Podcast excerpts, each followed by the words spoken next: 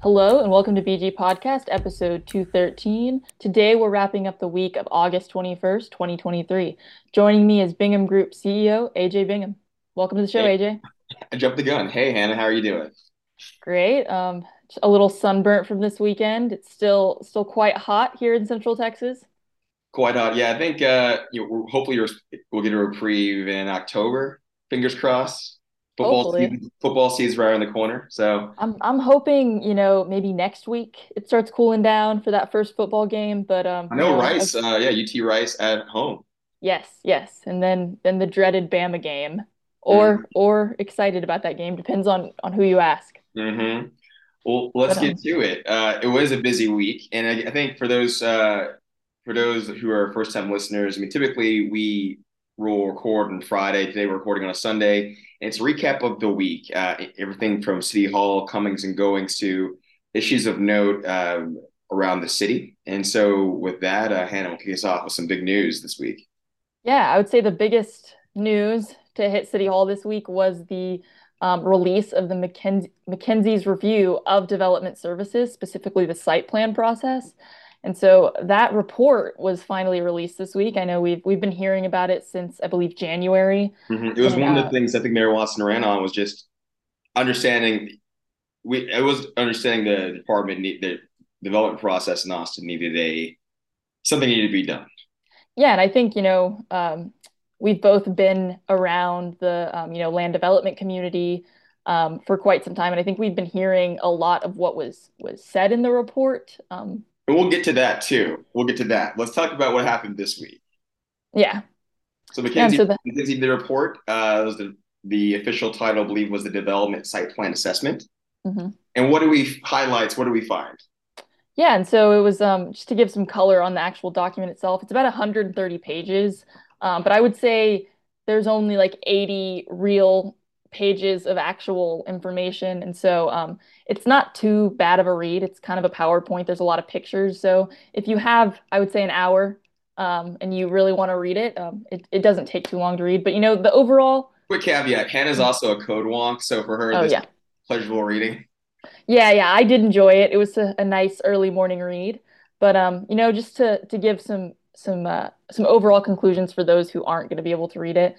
The site plan process currently works, but it's inconsistent, onerous, unclear, and unreliable. I think those were the biggest points that were both echoed from staff and the stakeholders, which was going to be, the developers, engineers, architects, everyone involved in the site plan process. And so that was real quick. Let's assume no one knows what we're talking about the site plan. Just for those who have never had to build something in city of Austin. What are we talking about? Yeah, so before you can really start, digging and doing all that good stuff that is necessary to build, whether it be a single family home, an addition in your backyard, say you want to build a granny flat in your backyard, maybe a garage, all the way to our big high rises we see downtown, a site plan is necessary. And so basically this is kind of getting all your permitting, your occupancy permit and all that good stuff. And the site plan itself has to be reviewed by, Austin Energy, Austin Fire, Development Services, Austin Water, Austin Wastewater. So it goes through a lot of departments and it's a very involved process where code compliance is checked. So that way when the building does go up, whether it be construction or, commercial or residential, it is safe and meets all the standards that are required both federally and at the state and city level.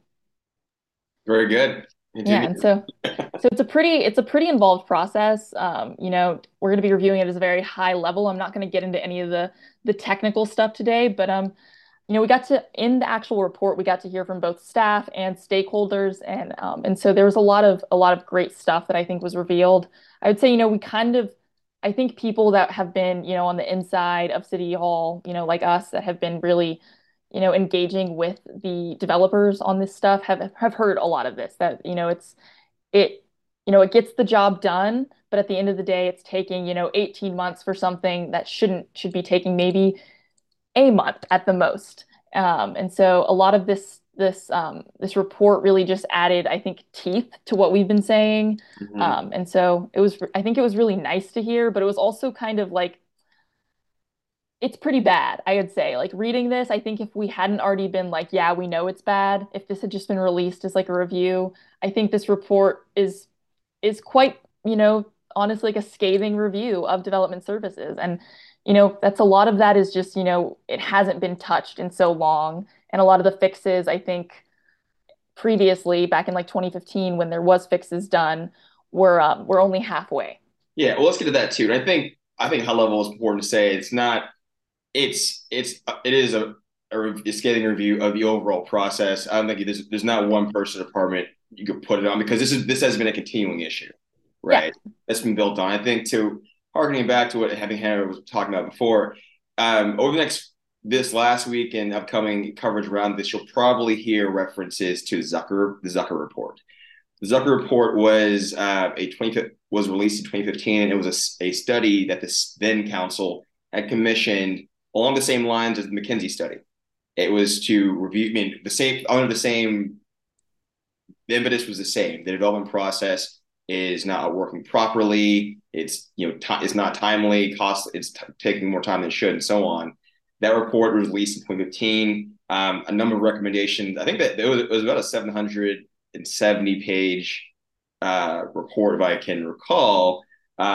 And it had a number of recommendations and so on. High level, though, that report recommended a $3.5 million investment to implement all the changes in the report. I know I was reviewing over the weekend news coverage Zucker Report release, and there were changes that were implemented. I think it's in this report, kind of tying it in, it's a continuum. It brings where we are now. I think ideally, no matter what, it had to be done from the top. This wasn't a department implementation thing. It had to have teeth from the council to execute. And I know that's coming next week as well. Yeah. And to give some more color, there's over 250 people involved in the site plan review process on the city staff side. So it's once again, it's a very complex and involved process. And so, just to give some more color of what was in the report, the issues on the staff side it was very unclear as whose job's what and who has the final authority on some of these compliance things. And so, like, for example, one of the things that they found was there's at least 47 regulations that have at least two departments conducting reviews on the same code or metrics. And so, when you have two people reviewing the same thing, there's a chance that they're going to have different interpretations of the code. And so there was a lot of, once again, inconsistencies. I think I read the word inconsistent at least 100 times in this report. And so, this isn't anyone's fault. It's just such an involved process. Our city grew exponentially, and I think we just didn't, as a city, scale properly. But, once again, this report definitely is going to, I think, help fix it. McKinsey had some recommendations that I'll go over now. And so over the next year and a half into January 2025, they're going to start fixing things. I believe they're going to start, now, start and fix things. And the first thing they're going to do is do quick wins. So they're going to address anything that they believe that they can fix by just kind of saying, maybe like, just having staff do one thing, very quick wins, easy stuff. And they're also going to start with some stakeholder engagement to address progress, and schedule quarterly cadence meetings to, kind of address progress as well as strategize. And after that, into 2024, they're going to start reviewing job descriptions. And so, like, picking which department reviews what, so they don't have that, double review. And so people are going to be more efficient. Hopefully this is more timely for customers, because, once again, one of the things customers on the developer side said was that this just wasn't, it wasn't timely. 24 hours in the code maybe would translate to 3 business days in real life. And so I think there's going to be a lot of fixes, quick wins, especially in the next, 3 months. And I'm excited to kind of hear that progress. Hopefully we get some updates from council on the progress. Mm-hmm. This has been something I think boiling over, and I'm really, really thankful that council is going to fix this. Hopefully this is going to also address a lot of our, affordable housing concerns, so we get more housing capacity in the city, and a lot of other great things could potentially happen from this as well.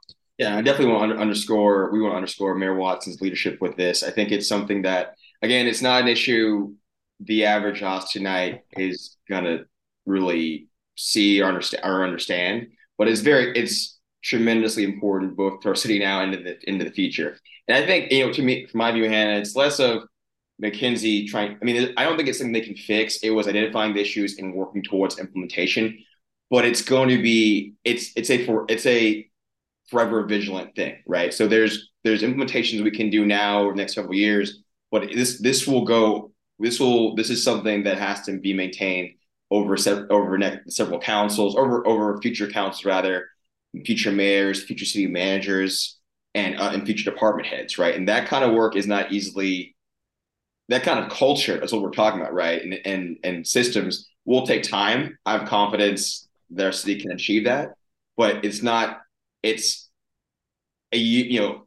the road to recovery now, that way. But that is something once we reach a point where we feel we are, it's a forever thing, and our city's not slowing down in our growth. Yeah, and so I have to put a lot of faith in this council and future councils to keep up this momentum. But one of the things the report addresses in kind of the implementation phase is fixing that culture, which it has the timeline to do it in about a year and a half.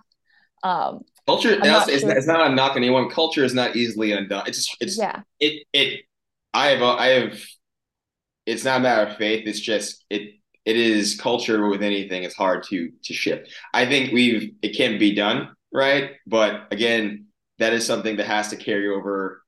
For example, we will have a new city manager by at least start of FY25, of January 25, right? Yeah. And potentially leadership changes there, right? Down the chain from that person and down the chain from that person. Right. And so I think it's a lot of things in play. The city of Austin itself is the largest employer, I think, in the city, or not in the metro, not one of the largest. Right. So like 50,000 employees, that's a lot. There are 40 different departments that touch around permitting. Right. So a lot of this needs to be done. Right. Underscoring that the culture part, I think, will be the biggest challenge. But that cracking when that nut is cracked, when I think we're on the path to where we need to go. But again, that's it. There is no end to me, right? It is something that is continual vigilance about the process, checking in once we are right sized. Yeah, and I think I'm excited for it. Yeah, looking at a lot of this stuff, we're gonna hopefully have those quarterly cadence meetings with stakeholders. And so continually just addressing progress and what the initiatives have done. Maybe I think one of the things that's going to happen, just because, this is a draft plan, is it's going to change. It's likely going to be extended.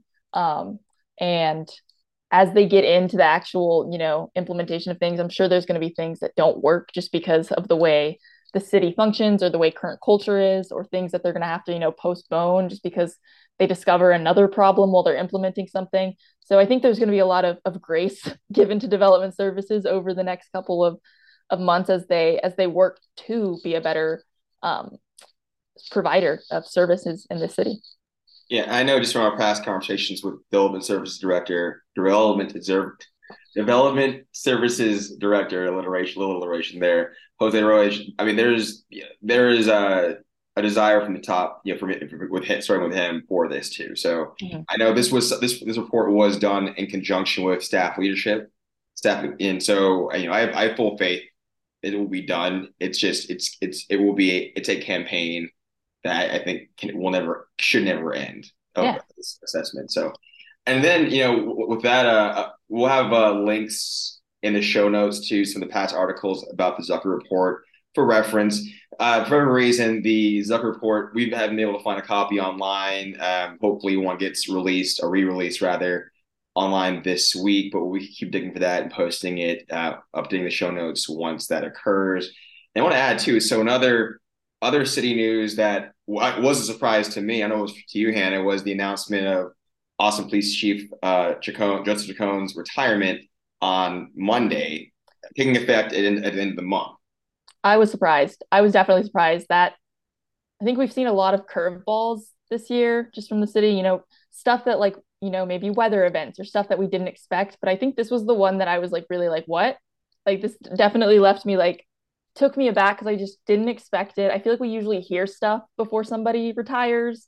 Yeah. Well, certain things we kind of know the writing's on the wall, right? Yeah. It's there. So, you know, this one was a definite surprise, I think, it was surprising for the insiders and it was a surprise for everyone else, unless you're an APD and there's no circle. But we discussed that some, or posted stories about that in the BG Reads on Monday. We also just recapping the leadership changes that happened this year, up and including the announcement of Chief Chacon's retirement.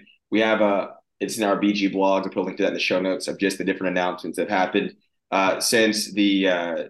since the appointment of interim city manager Jesus Garza.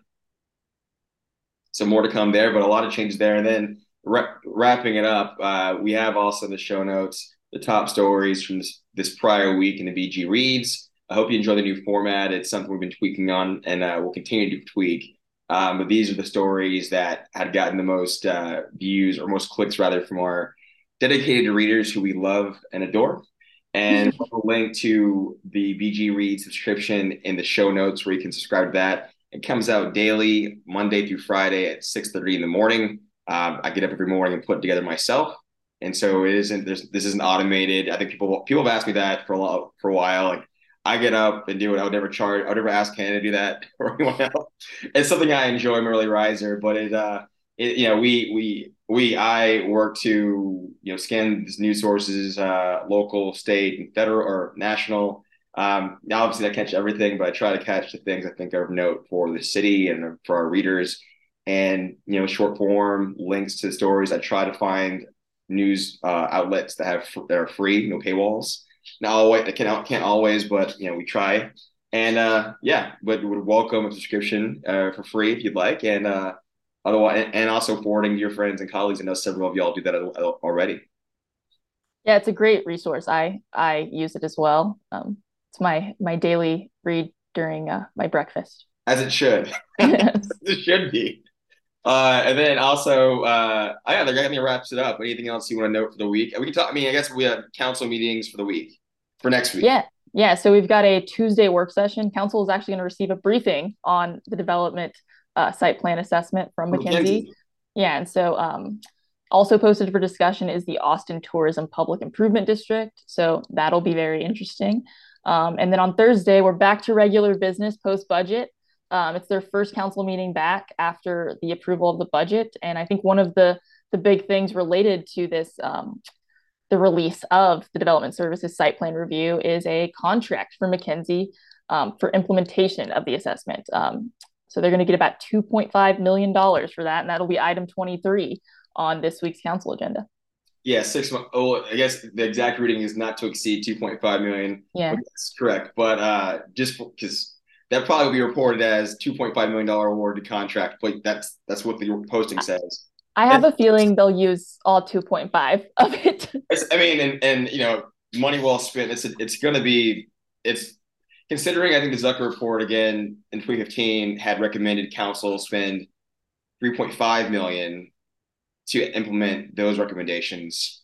It's in line, and that was $2015. Yeah, so, no, it's inflated, definitely. Yeah, and I think the last one I'll say is, you know, a lot, you know, just it's a continuum. There's really nothing new under the sun, I think, with growing cities and issues, right? So we were talking about this, the Zucker Report, Hannah, I'm talking about that on Friday. Were you aware of that?